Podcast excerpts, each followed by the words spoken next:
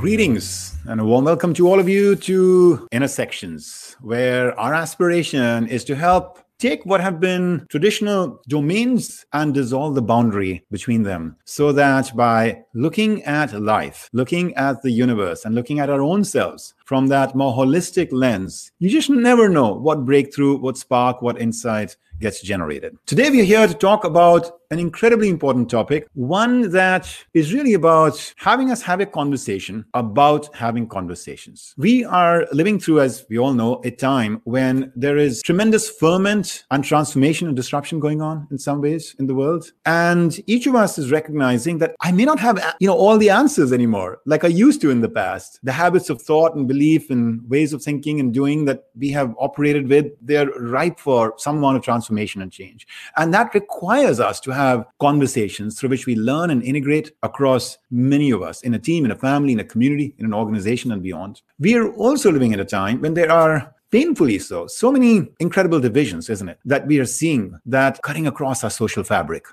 within a nation but also across nations that again leads to this acute need for people to somehow rise above those divisions and find a way to build bridges and connection and understanding. And then, you know, to top it all off, we in this pandemic time have been thrown apart from each other. We are having to live physically distanced lives from each other. And therefore, the whole medium of communication is being redesigned for this more virtual age. And then again, therefore, there is a critical need for us to step back and ask what is that art? What is that science of having meaningful conversations?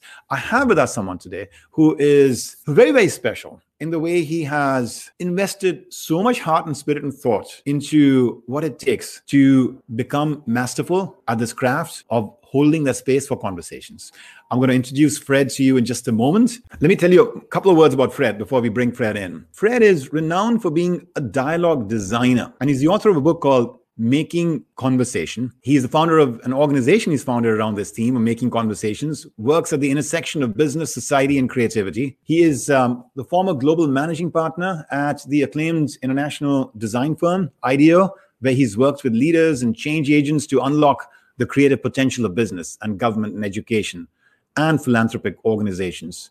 He is also a senior dialogue designer with the Rockefeller Foundation, uh, has been awarded the fellowship to advance his research on creativity, design, and dialogue, has been active at the Esalen Institute, a very pioneering network of truth seekers and change makers, where he helped shape their first Movers Fellowship to cultivate social entrepreneurship after the Greek economic crisis in 2011. He's been a trusted advisor to a number of very storied organizations and has served on the boards of other leading organizations as well, such as the Sundance Institute, NPR, New Schools at Parsons, and is the, the author of this book that I've just mentioned, which he has also translated into a digital offering for those of us who want to go beyond the book into a daily practice craft as well. And we'd want to hear about that as well from Fred in a moment has been featured in a number of leading media, sought after speaker on design, future trends, and uh, and social innovation. So, um, on that note, let's welcome Fred into our midst. Good morning, welcome. I'm I'm here from uh, Palm Springs. Just I was just saying. So it's nice. I was going to ask you. We're uh, getting getting to welcome you in from today, and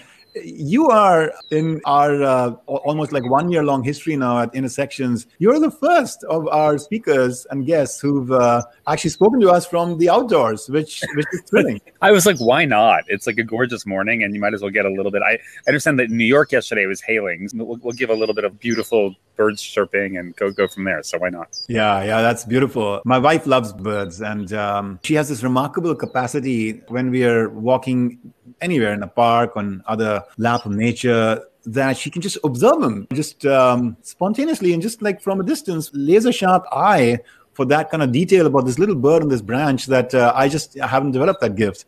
And yeah. so, uh, so anytime I think of birds, I, I remember that capacity that is in the human condition take in much more information than we might do on an average day. No, it's actually funny. Like it's like walking with a birder is a really different experience than walking with somebody who, who doesn't really know. I, I, have a lot of friends who are birders, and it's what they're paying attention to is not so much what you're saying, and a lot more like what they're hearing in, in around them. And the, in the, in the, because a lot of birders do it by like audio, like so like they hear the, the, the song, and that's how they know what the birds are. Yeah, I mean that might be an interesting metaphor for some part of our conversation today. How can we become right. better conversation birders? Hear the stuff that we don't hear all the time. Um, I think that's exactly right. Yeah, hi everybody. It's like, I'm seeing a lot of people like Chicago is my hometown. Like I'm in Los Angeles tomorrow, so it's like a, it's it's good to see everybody. Thank you so much. Fred, let's maybe start from the very very like beginning of your pursuit and interest in in this in this topic of like how to create that space for people to have like you know meaningful conversations. I mean, you've uh, one of the things that really intrigues me about you is the multidisciplinary nature of your interests and pursuits, all the way from like design and art and architecture to activism, being really deeply invested in supporting organizations whose causes I'm sure you you, you know believe in, to ultimately this. Uh,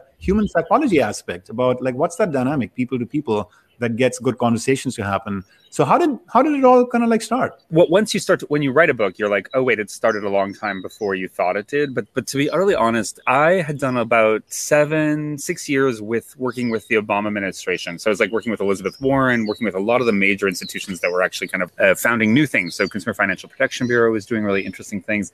I was doing that and at the same time working with media and large scale philanthropy because I felt like those were like the, the key, as, as well as business, the, the, the, key factors in large scale social change. And uh, we had a new president come in I was the last client that I was working with was actually Vivek Murthy, who was a um, then Surgeon General. He was about to announce epidemic of anxiety and loneliness in America. And what happened was we were about to announce it, like it was like it was going to be announced on Friday. I emailed him on Wednesday. It got a bounce back, and it was Vivek's been fired, which uh, is what happened to a lot of people who were part of the administration.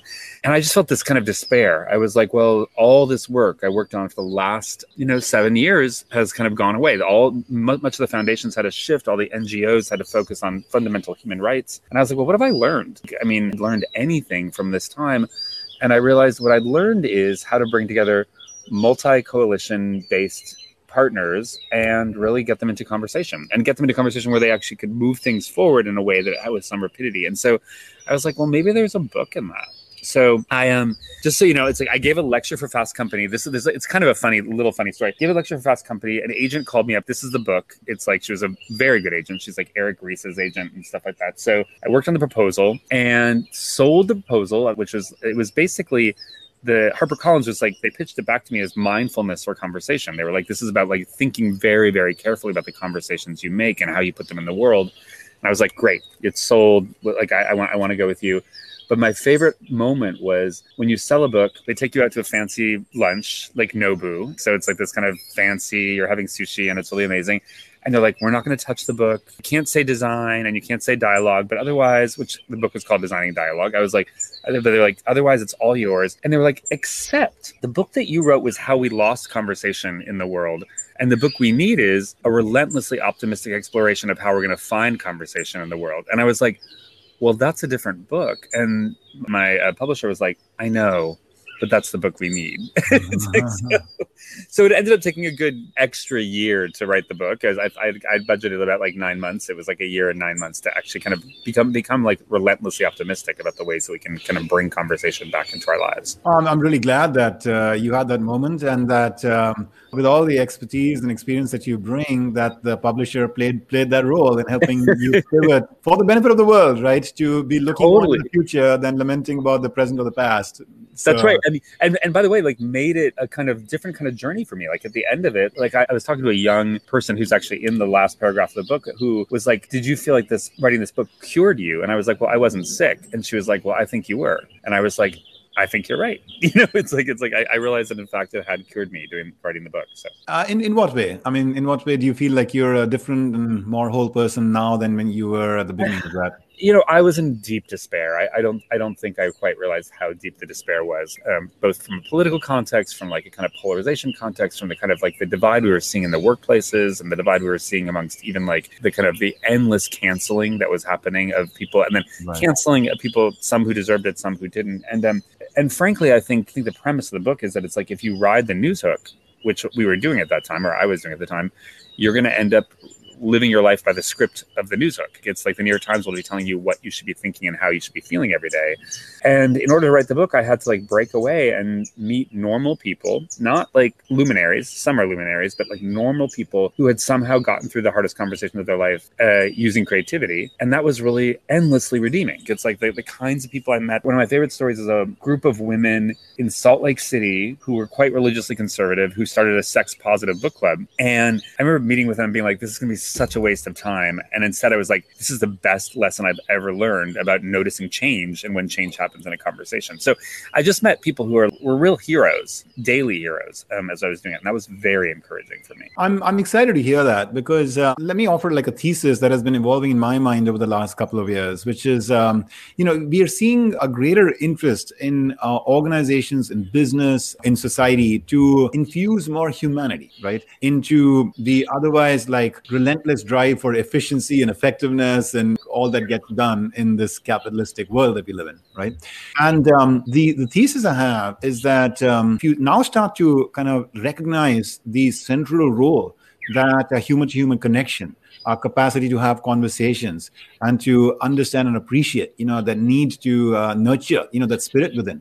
If you now start to recognize the central role that plays in making organizations flourish making communities flourish etc that suddenly it starts to in some ways change the old world order and those people who may have shone brilliantly on the basis of uh, a storied kind of academic path at all the elite institutions that got them to some level of tremendous uh, IQ and other kinds of attainments, they may no longer necessarily be the exemplars of these humanistic qualities, which sometimes just walking down the street with just like an everyday person that you just meet or a humble profession, being a barista or being a doorman or something, sometimes you find in those professions, people have really honed that craft of, in fleeting moments, building really warm, sweet, beautiful human connections and being able to. Anyway, I mean, what, what do you think of that?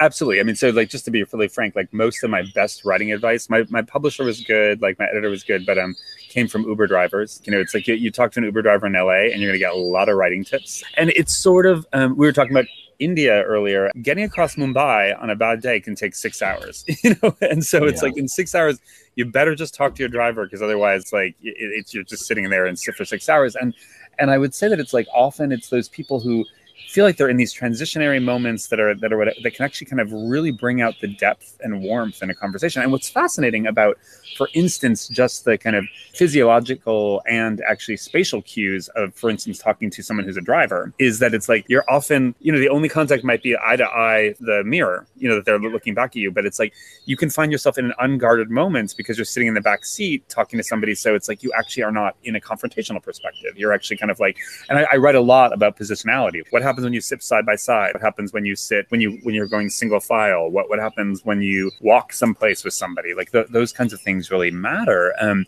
and so those people, those people who are kind of in essence shepherds of our of our safe passage, um, can also be really remarkable conversationalists. When George Papandreou was grappling with the Greek crisis and really really trying to focus on like the fundamental conversation about democracy in in Greece, our first thought was let, let's train the taxi drivers to have great democratic debate in taxis because there's multiple people there. It's a great place to have conversation. One of the things that I learned doing pilgrimage is that if you're walking in the same direction as somebody, you're not going to be very discouraging. You're going to be mostly encouraging because it's like you're you're going to the same place. You want everybody to get there, and so going in the same direction is a great place to have a really hard conversation. Wow, there's like so many sparks flying in my mind after like that inspired piece from you, Fred. I mean, just trying to distill it down to the essence of like all, all the things I'm hearing. Positionality, like how you're sitting, where you're sitting relative to the other person. The idea that when you're in a car, you're going in the same direction. You all want to get there safe. So there is a common shared goal, and that can be a foundation for constructive, open conversation and connection, right? I'm hearing from you.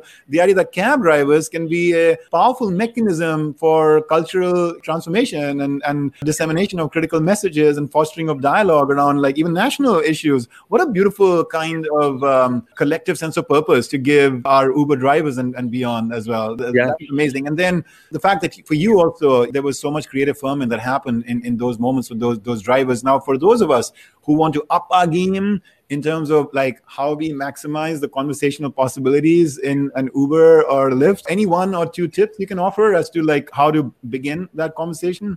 Yeah, I mean, it's like what I would say is that it's like this takes practice. And one of the things that I write about in the book is that it's like I, I inherited from my mom what I consider like a, although I'm tired this morning, so it's maybe less this this way, but it's like I, I inherited a, a, resting nice face. So people just start conversations with me. So I'm just like I'm like okay, you started a conversation with me, I'll, I'll, I'll go with it. But um, I, I feel like it's like it's a it's just takes a little bit of putting yourself out there and having and practicing. I mean, I'll give you an example. Uh, this was like very early. It was before the pandemic had started in earnest in, in the US that we knew of. And I don't remember if you remember, but the president then gave a very hate filled speech about Asians. And I was in a car listening to his State of the Nation while with an Asian driver. And we were like listening, listening, listening. And at some point I was like, I think we need to turn this off. And I think we need to just have a conversation. It's like I could see him being really kind of hurt by what was happening. I was feeling hurt by what was happening.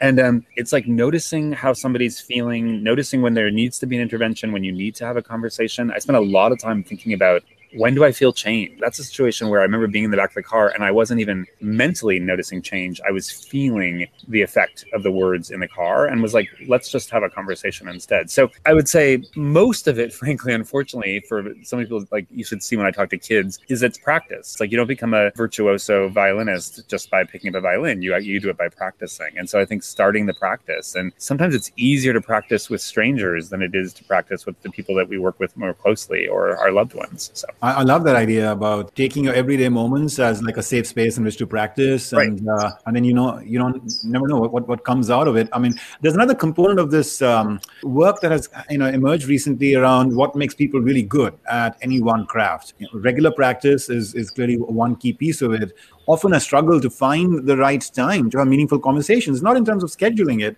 but in terms of having both conversation partners be in a mindful state to listen and communicate. I think that's such a thoughtful point. and um, it reminds me of like like I was saying, you know, that this one thing I, I, picked up from some of this research on expert performance, which is that. Um, those people who are really, really good at a certain craft, they tend to form very nuanced if then rules where rather than just kind of walk into a situation with like a monolithic kind of method or approach as to like here's how I'm going to start a conversation if I have something I'm feeling conflicted about or challenged about or unhappy with. They will have like if the situation or the other person or me or is in this state, then then this is what I would do. But if we're in that state, then that's what I would do. And if we're in that, you know, anyway. So that idea of like if thening, you know, is, is that part of like something that you've um, been kind of guiding teams and people on? Yeah, I mean, it's very interesting. It's like, so uh, I'll just, a little confession, which is that the book has seven C's, and that's a very classic business book or self help book convention, which is it's like they'd like to have seven C's, even when it didn't make sense. Like, so for instance, like the chapter called Clarity was originally called Talk Normal, which I thought was like the more basic way of saying clarity. But what's interesting is so people are like, oh, there's a methodology here. And I'm like, it's not a methodology, it's an approach. And the approach idea is that it's like, let's inspire you to think about how you would do something. So it's like, I, I don't want you to like take me and and do me. It's like that's you can you can. I mean, you can you can borrow some of the ideas in the book, but it's like what I'm more interested in is being like, well, what in fact do you feel like you can do, and how do you feel like you can do it naturally, and begin to adapt it in in that way. So it's a very if then approach. Like it's like like uh, uh, what, what's sort of surprising I think for people who read the book is that like uh, my opening chapter is commit right, and it's like it's about why you should commit to the people in the conversation, the conversations you're having, and hold your ideals and values a little in the background so that you can actually really hear what the person's saying. And what I say is commit. Like just like you if you're going to be in a conversation and you believe in what's happening, commit to it until you you don't. It's like until you feel like, "Oh, this is actually freaking me out," or "I'm afraid," or "This feels unfair," then don't commit.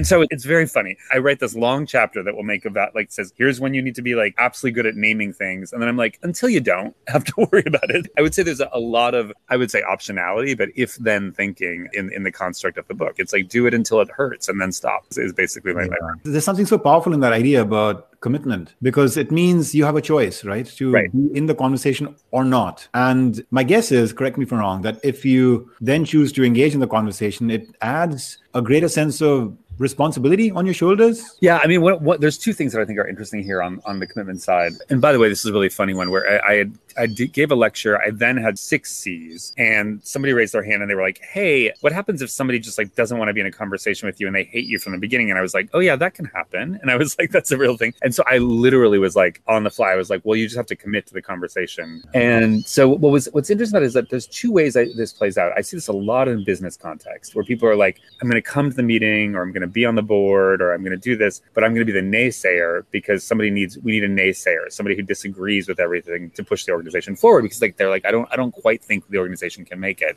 and I'm like not so sure we need a naysayer. It's like you know it's like maybe we just need like everybody to roll up their sleeves and figure out how they're going to make it work. And so I'm like I've, I've advised a lot of friends who find themselves to be the naysayers on boards to be like maybe step off the board and, and, and give them room during the pandemic, one of the things that I said, because I, I wrote a series of principles for Rockefeller Foundation and my other clients, which is that if you're going to be in a meeting, a Zoom meeting, we need you to commit. You need to be there and and connect. And if you can't commit, and many days you can't, then don't come. And that just gives you more time. One of the things that we've we've done over time has been like we need to be in everything. And I think it's a great moment to learn that we don't have to be in everything. My one caveat is if you're the sole voice of difference, or you're representing a different a different perspective, different cult- cultural context, then don't step out too easily. Like, because that's we often do that. We'll be like, well, I'll get out because I'm like the only gay person in a, in a, in a meeting. But it's like the reality is like um, those are the voices that we, we need, the voices of difference in, in, in those meetings. So commitment is a it, it, turned out to be a pretty significant component of even beginning to think about designing dialogue and, and having creative conversations. Yeah, beautiful, very powerful.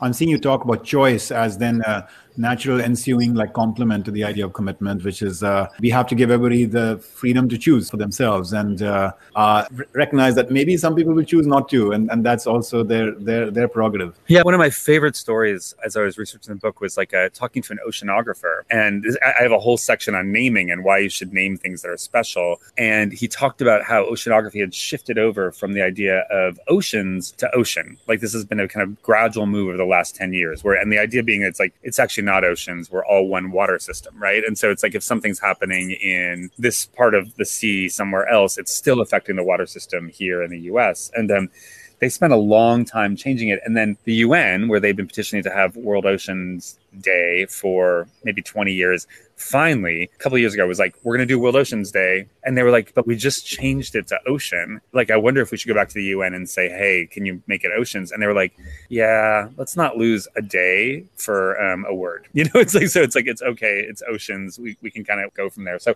i think the notion that it's like you really want to stick with something until again it doesn't feel like it's worth losing like losing a day for a single word. That doesn't doesn't feel exactly right so. Yeah I, I love it i love this idea of being more mindful about that S versus the lack thereof. And uh, you know, I was, I, was, I was thinking in a couple of ways. Like one is like human beings versus mm-hmm. like humanity. That's right.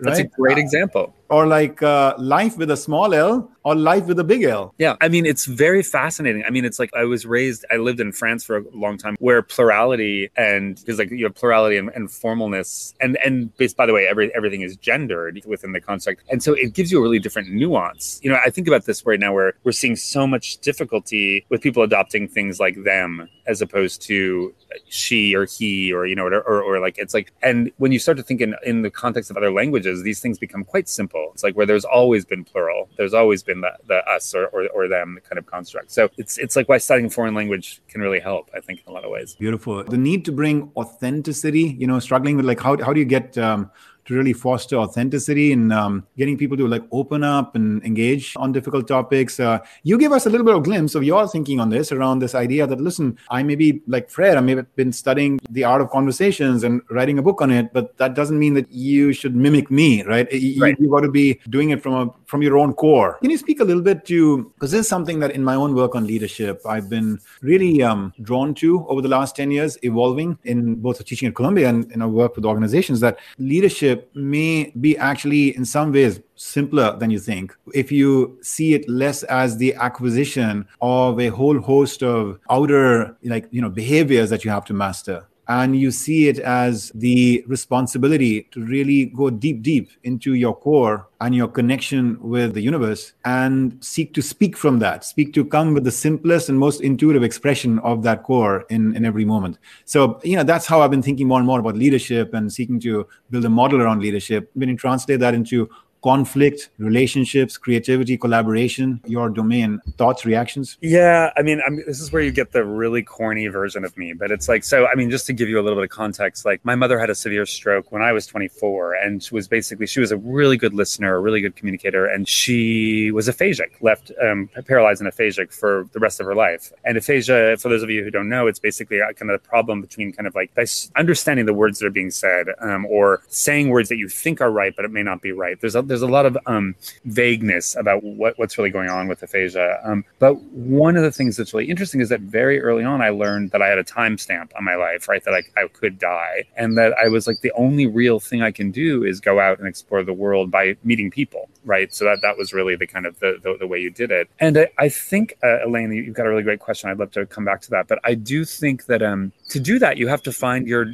kind of the voice you have and just kind of live with it. And, and by the way, I've had many people in my life be like, you have to change your voice. You have to deepen it or sound less gay, or you have to not talk as quickly as you talk because I talk quite fast. And um, I was, I've been sort of like, yeah, not so much. It's my voice. Get used to it, and, and I'll talk slow if you ask me to. But I, I think that um, so that's that's a very base level. But I really do think honing the authentic voice that's yours and kind of owning that is really important. And I'll give you an example. And I think it's a really interesting one, which is, I mean, for me, I had a young woman on my team. She wasn't young. She was like, she was just a little bit younger than me. And she was at IDEO, uh, went on to run IDEO.org and, and then now runs an amazing uh, nonprofit. But she had this very high, tiny voice, really kind of like whatever. And for years and years and years, she was like, men won't hear me. Can you help me with this. And I was like, finally, I was like, okay, listen, I'm gonna get you a speech coach because you're you've been asking me for this for 10 years. Get her a speech speech coach. About a year later, I, I walk out of the IDEO office in San Francisco and um, she's smoking outside the and, and, and I'm like, Patrice, what are you doing? Like, why are you smoking? And she's she's like, Well, my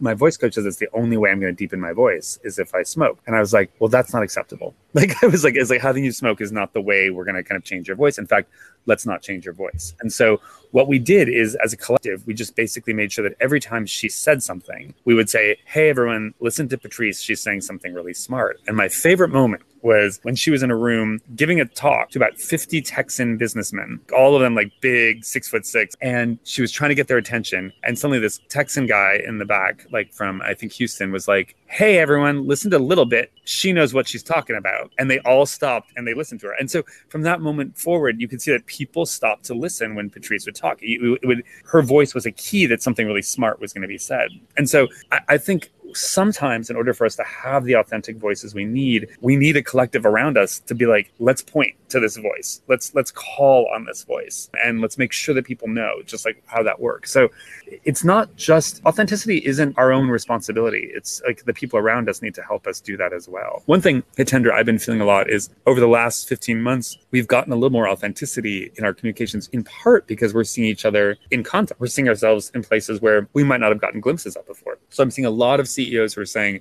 my staff are kind of more humanized for me. I see them as more complete individuals, or vice versa. And I think that could be a really interesting benefit to the mode of communication we've been grappling with over the last 15 months. I've been thinking about that a lot too, the shift that's happening where uh, we used to be so diligent about the packaging, right, of, uh, of our being, whether it was in the suit we wore when we went to work or just like what parts of our private, you know, personal life we opened up versus not. And then you remember that moment, yeah, I'm, I'm guessing you saw that where uh, there was this um, expert who was on television, and then um, his his um, his child, his little baby, and his wife like just like you know intruded, like the baby intruded, and then the wife like crept under the camera as best she could, but like it was visible, and then that happened, and, and that was pre-pandemic. It became like a big little viral moment in social media and, and, like that's becomes everybody's life since then and and rather than see it as something that you have to be embarrassed for it's just like that's my life that's who i am that's my family meet my baby. I'm holding my baby in my hand now you know? yeah no yeah. i love that. I, I, I, think there's a r- tremendous amount of humanity that, that that's been opened up for us which is which is really wonderful. But what i didn't do was connect that to authenticity in conversations and connections. And you're doing that you know in what you've just observed here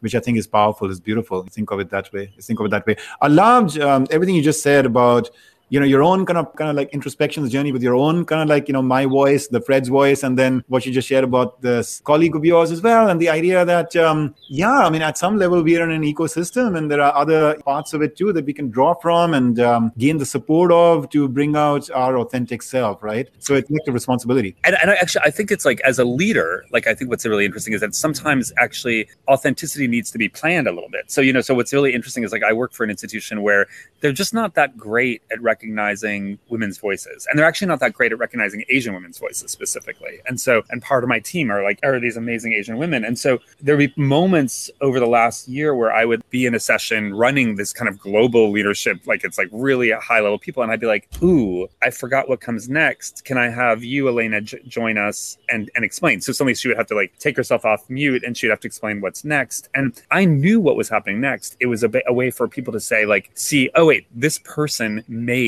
this. Like she's, she's behind the thinking here. And so like something you had to, you had, you're, you're purposely calling out that voice. So I think as a leader, sometimes we actually have to get slightly constructed in order to actually allow the authenticity of other people or the voices of other people to shine. And I, I think that's part of our job, frankly, yeah. to be doing that.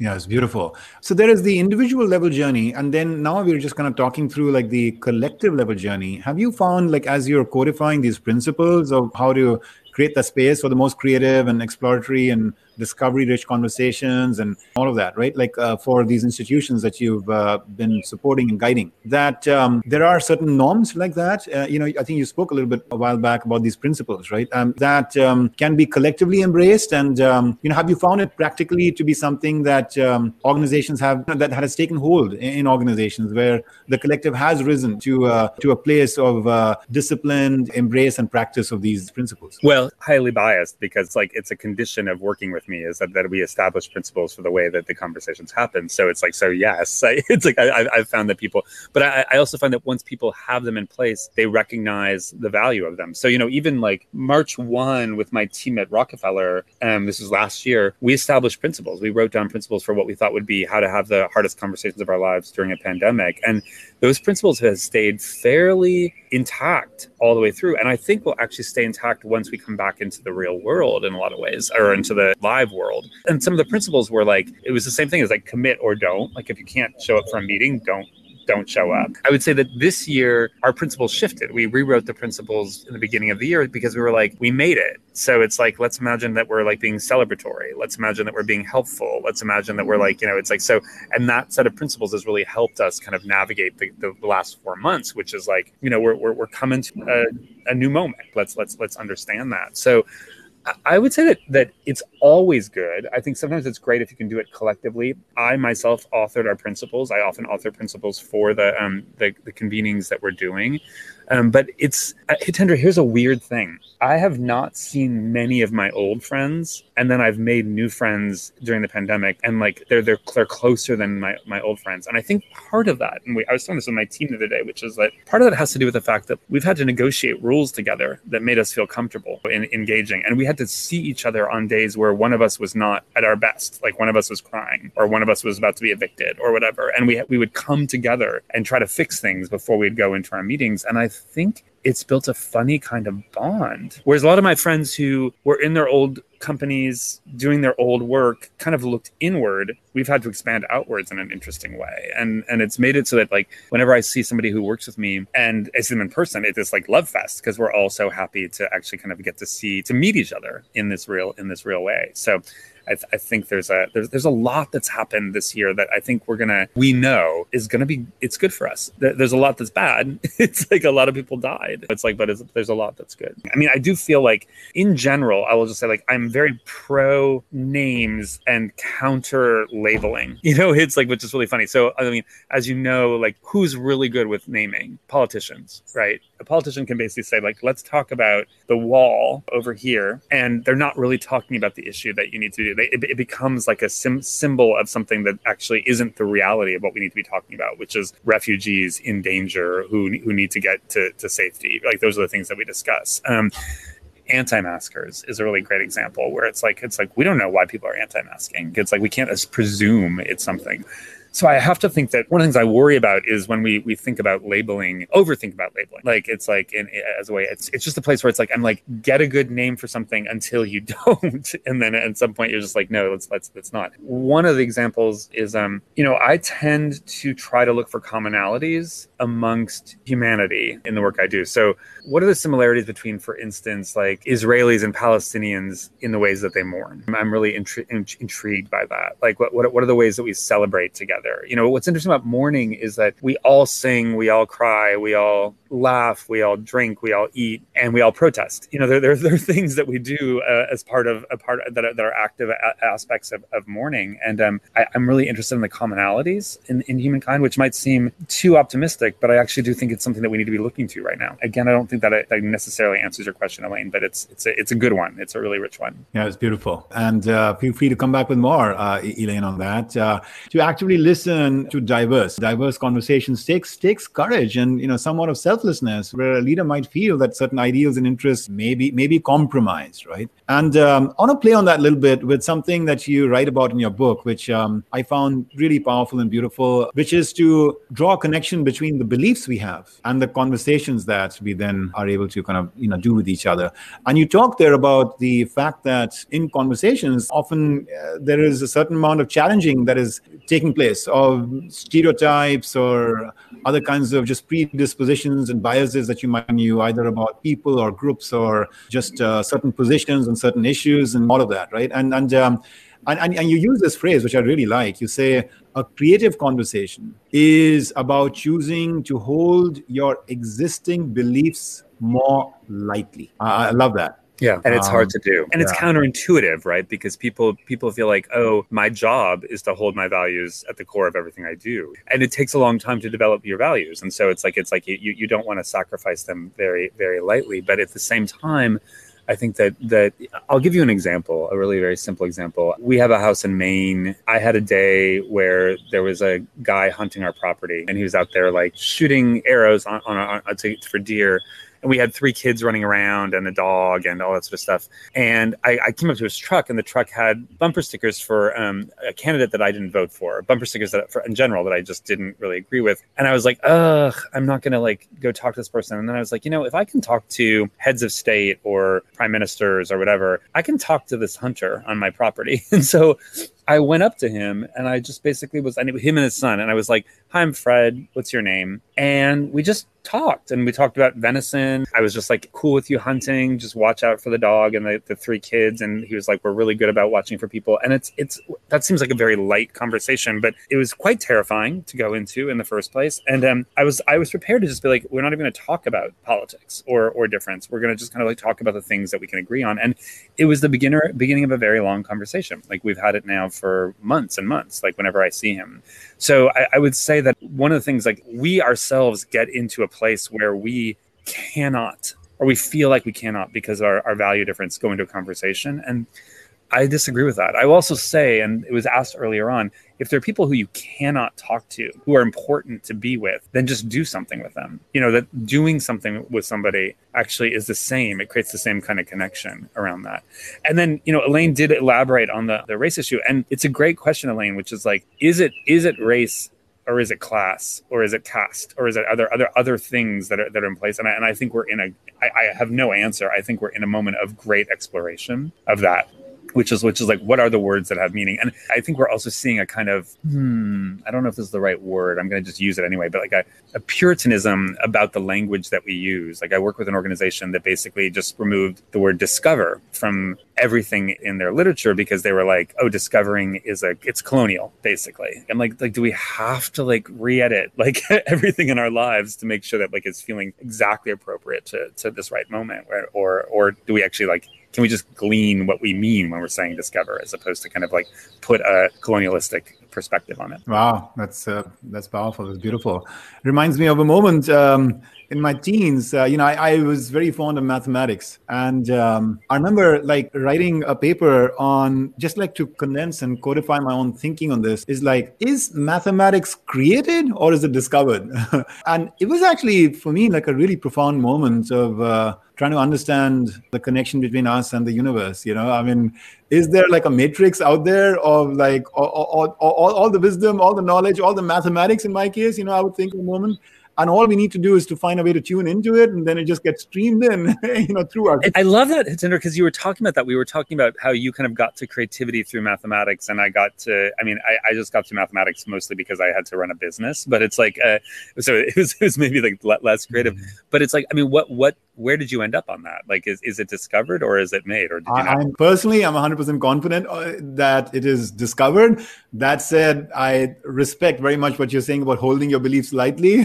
so if you were going to take a passionate position on the other side, I would No. be curious and interested in hearing and, you know, all of that. But, uh, much as I have deep uh, regard for all of the greatest, most prolific mathematicians and path breaking work that they've done, I think that they were more tuning in rather than kind of like creating from scratch. And, you know, one one good sort of um, example to me of that is Einstein. You know, Einstein, he really, perhaps you've studied him, you know, as well, but he, he really believed in this uh, capacity of intuition as something to allow you to be able to get some whispers from nature that we otherwise don't have the opportunity to listen to. And you know so nature is whispering its secrets to us but we are just not paying attention just like those birds you know that we're talking about that birders are able to listen to. But only we were all all of truth is actually there waiting for us to receive it I kind of agree with that. I, I sort of I sort of believe that it's like it's like if if we're highly attuned, the world will reveal itself to us in an interesting way. And that's actually one of the reasons why I believe our job, you know, just for the people on the call, I, it's like I believe that our job is to go out and have conversations with people, people who are different from us, people who are like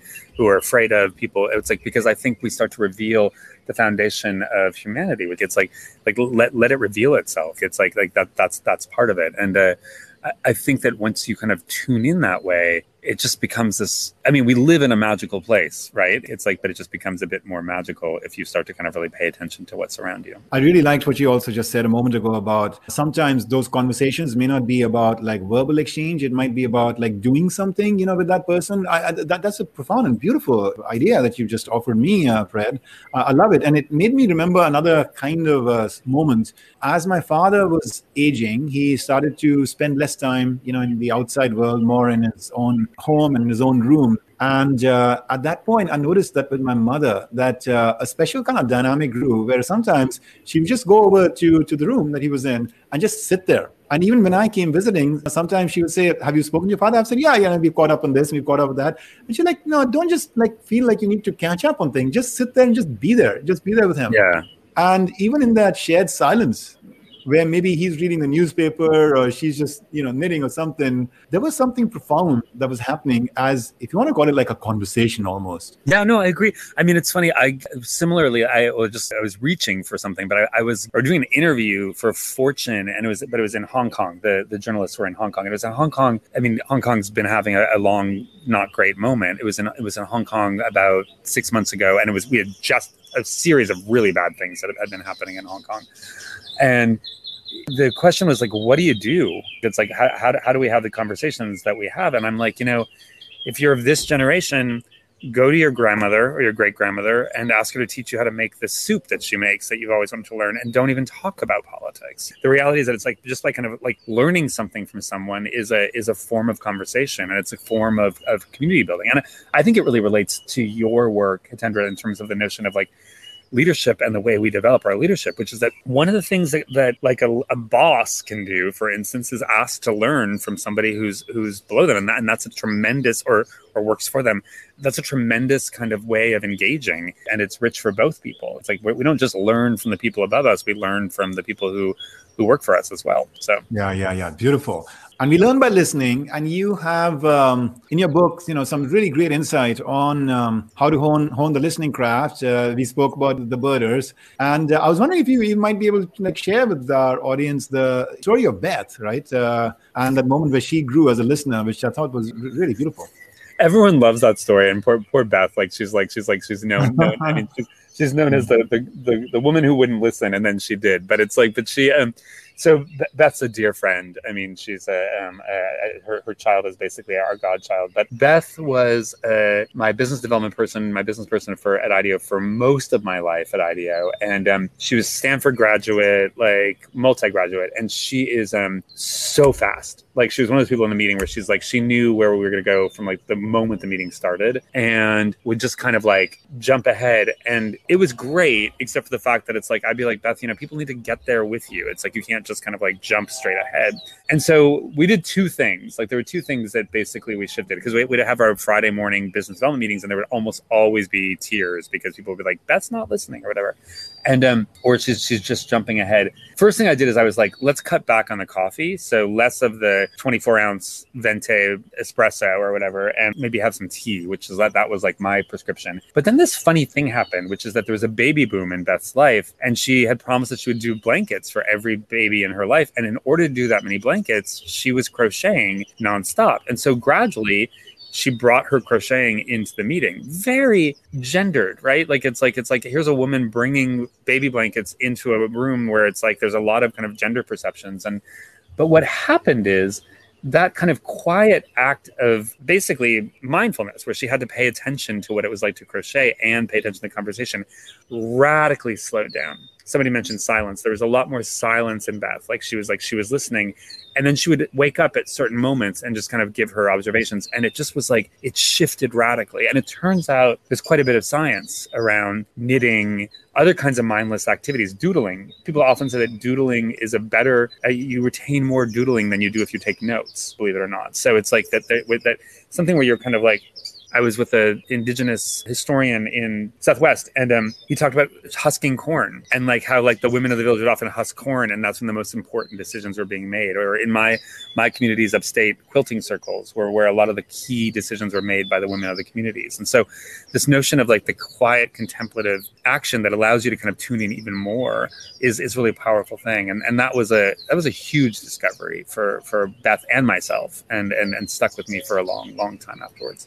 I think it's a great gift you've given us because I am aware of the power of those kinds of very simple, repetitive practices that really are very immersive in nature as something that you know we might do to let's say relax our minds, to rejuvenate, to unburden ourselves from the affairs and distractions of the day and whatever's on our on our mind. But but I've, I've seen it as something that you would do in isolation. Right. The idea that you actually bring it into a a conversational moment with somebody and it helps you get immediate rewards in making you a better listener and that conversation is new to me. So that that is really powerful really beautiful. And you know it's like funny as, as a culture we're so afraid of silence right? Like so it's like so one of the things that i often do is i will purposely build in like five minutes of silence into a meeting about two-thirds of the way through.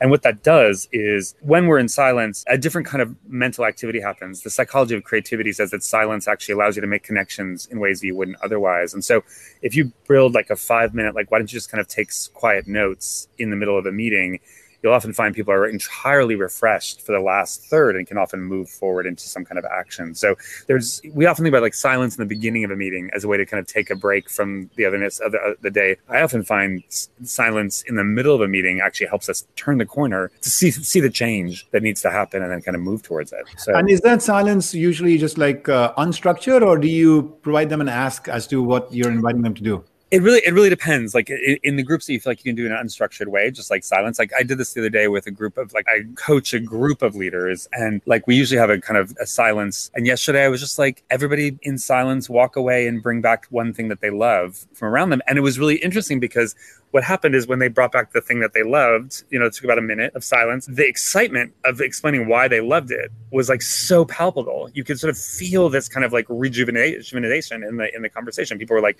"Here's a chess set that I built when I was like 12," you know, and I'm like 50, but I'm like, it's like it's like, and it was it was really incredible. It was like it's a so I, I think it's a you can do it just silently, or you can basically give a little task, and and they, they both work. Yeah, what a beautiful task to give. I, I love that. I'm I'm going to practice that with uh, with my team next uh, next time we, we come together. Folks all of you i think could could maybe take that on isn't it? What, what a beautiful thing. And and i guess especially in a zoom world today we have it's so much practical for each of us to actually bring some personal possession almost like improvising spontaneously in the moment because we're actually in a home environment right. And you learn so much. I learned so much about the people who I, who I coach. Like i mean i, I always learn like my, the opening prompt was like if somebody broke up with you tomorrow what movie would you watch? And like learning about that was like a whole other thing. So so it's like those little human things can actually kind of reveal and open up a group in, in a way that, that are that are really profound. Beautiful. We're kind of on, on time. I would love if you are, are you open to spending about five more minutes? Maybe just maybe talking about just giving us some guidance in this virtual era you know in this yeah, yeah. Uh, uh, displaced and um, hybrid times that we live in in terms of the kinds of interactions that are happening. Like, for example, here's one challenge that I'm, I'm curious to see what your thoughts are. When you're having like a large group meeting, how do you how do you maximize the commitment people bring to like keeping the videos on? I find that to be sometimes like you want to empathize with those who may be having internet issues and you don't know who is on a given day and who's not, and you know, all of that, right? And so on, on the one hand, making it a complete rule which says like unless you're fully, fully on and fully, fully leaning in, you shouldn't be here. I, I, you know, does that work or, or, or is there another path to that? But I'm, I'm just curious. Yeah, I mean, it's really funny. I, I had a very interesting experience. Like, I, I lecture at Stern, not to mention uh, the, the, competition, but it's like, uh-huh. but I lecture, I lecture at Stern, and um, and what's really interesting is like last year when I gave my lecture, I would say maybe a third of the cameras were on interestingly, this year when I gave my, my it was a day long series of lectures, I would say like mo- all the cameras were on, and in that context, it was really interesting thing. I was, which was, I was like, I was like, if I can't see you, I probably won't be focusing on you, you know. So it's like, it's like, so it's like, if I, I, I won't necessarily give you the attention you need, and so I think that if you're attending and you're attending because you want to be seen and understood then that means you need to be seen and understood. So I, I think, I mean, I'm me. I, I, feel very comfortable saying, "Hey guys, like cameras on," or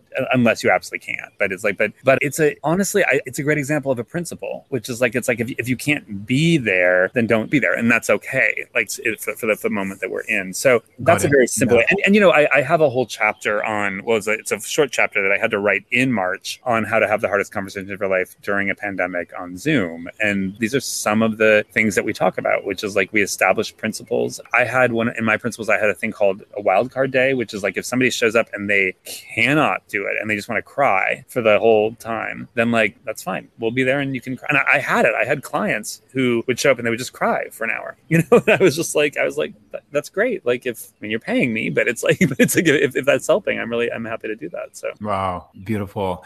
I want to maybe then close out with two asks of you, uh, Fred. One is um, any of final words or you know insights you you, you, you want to kind of like you know offer up to uh, to our audience before they leave about things they can like immediately perhaps like benefit from or implement uh, so that's one. And any final thought, recommendation? The other is, um, yeah, where can they turn to for resources to further dive into your work? There's certainly the book, but you've also built a digital offering. So at the minimum, perhaps you talk, you know you should share that. Yeah, yeah. So uh, first things first, I think um, I would just charge you with the idea that making conversation and getting creative about the conversations in your life is probably one of the most important things we can do right now. Like I actually, I am unabashedly saying that this is actually something that will save the world if we can just have the conversations that matter, and they will also make conversations less afraid, you know, less less scary. One of the things I talk about is keep a conversation notebook, no, moments where you've succeeded, because that's stuff to learn from. So you can figure out your own approach to how conversations work. So look to yourself for the greatest inspiration, or look, or look to the people around you for that that inspiration. There is a book, Making Conversation by Fred Dust. There's also it's really I, I love it. It's 90 seconds a day audio content. It's I think it's called Discover Making Conversation, and and yeah. it's it's like it's basically 90 seconds a day. It kind of prompts you to a series of things, and it's like